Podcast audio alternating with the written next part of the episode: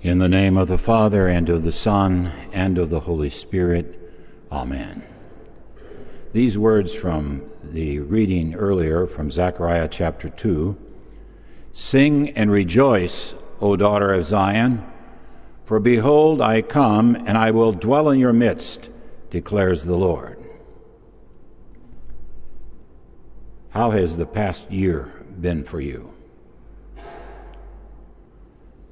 What about the past 10 years? The cover story in the December 7th issue of Time magazine characterized the past 10 years as the decade from hell. That he- headline certainly grabbed my attention, and I would suspect the attention of anyone who saw it.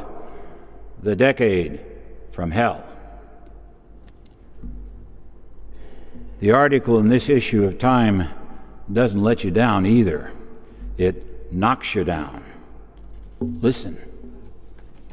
Book ended by 9 11 at the start and a financial wipeout at the end. The first 10 years of this century will very likely go down as the most dispiriting and disillusioning decade that the Americans have lived through in the post World War II era. So the writer asks, what went wrong? Why? Why did so much bad stuff happen in this decade? The writer answers those questions by saying that in a large part we have ourselves to blame. The raft of financial problems, our war with Islam, the collapse of much of our domestic auto industry, and even the devastation brought about by Katrina all came about, came about at least in part, by our neglect, greed, self interest, and deferral of responsibility. It's almost as if we as a nation said in previous decades, why do today what we can put off until the first decade of the 21st century? So, what does the article predict for the future? Interestingly enough, the writer of the article puts a positive twist on things. He then points to why the next decade will be better. He says, We as a nation still hold many of the world's trump cards. We have the world's strongest military, which means we can and must lead in maintaining order and crafting peace. We are the leaders in technological innovation, and we are still the nation that most others emulate. If we remember those points and avoid the easy outs of deferral and neglect, then the next decade will be a hell of a lot better than the last one. Mind you, a hell of a lot better. Do you see any parallels between the article in time and the way the people of Israel saw at the time of Zechariah felt?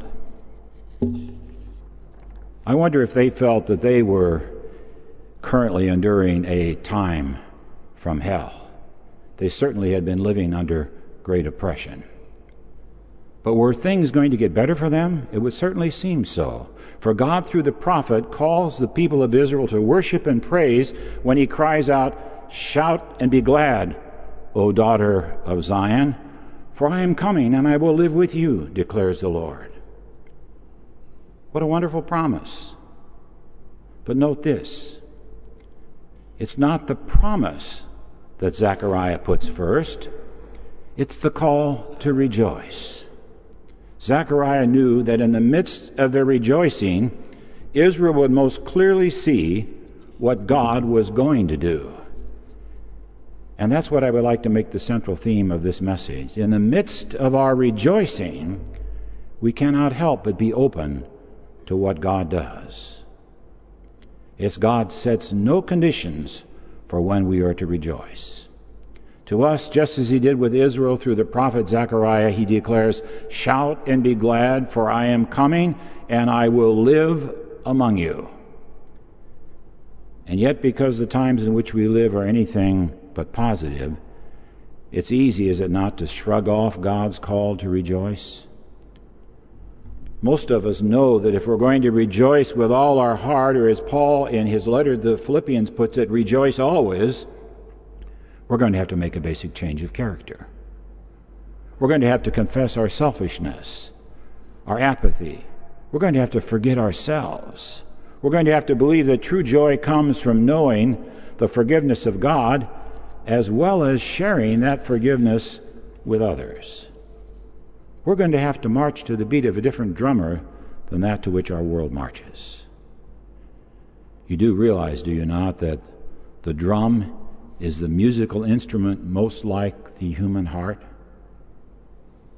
For example, a muffled drum with its heartbeat of sadness, sorrow, and heaviness can strike the notes of judgment and doom.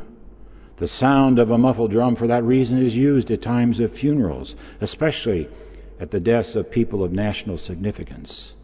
But that same instrument, by changing the beat, the pitch, the timbre, or the drumhead, can make us dance.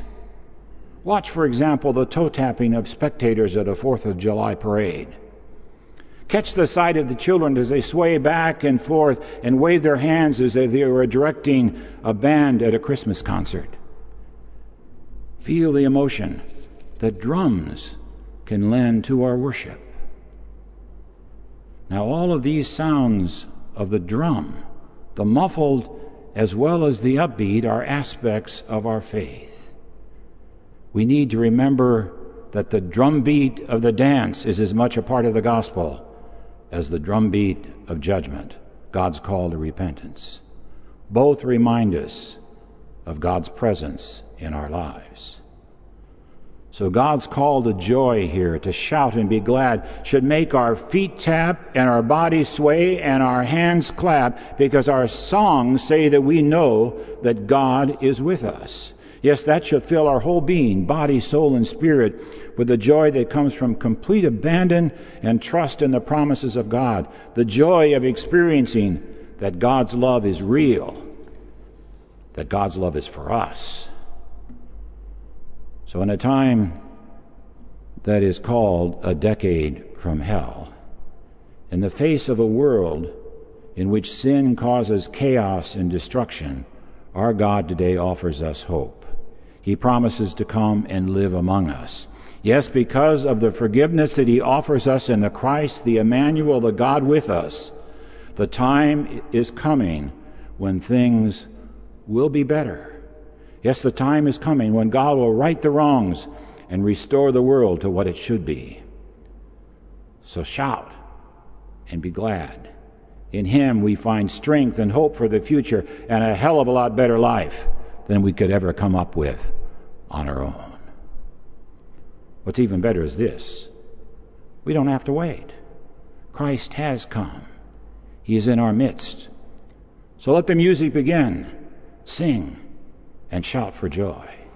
In the name of the Father, and of the Son, and of the Holy Spirit. Amen.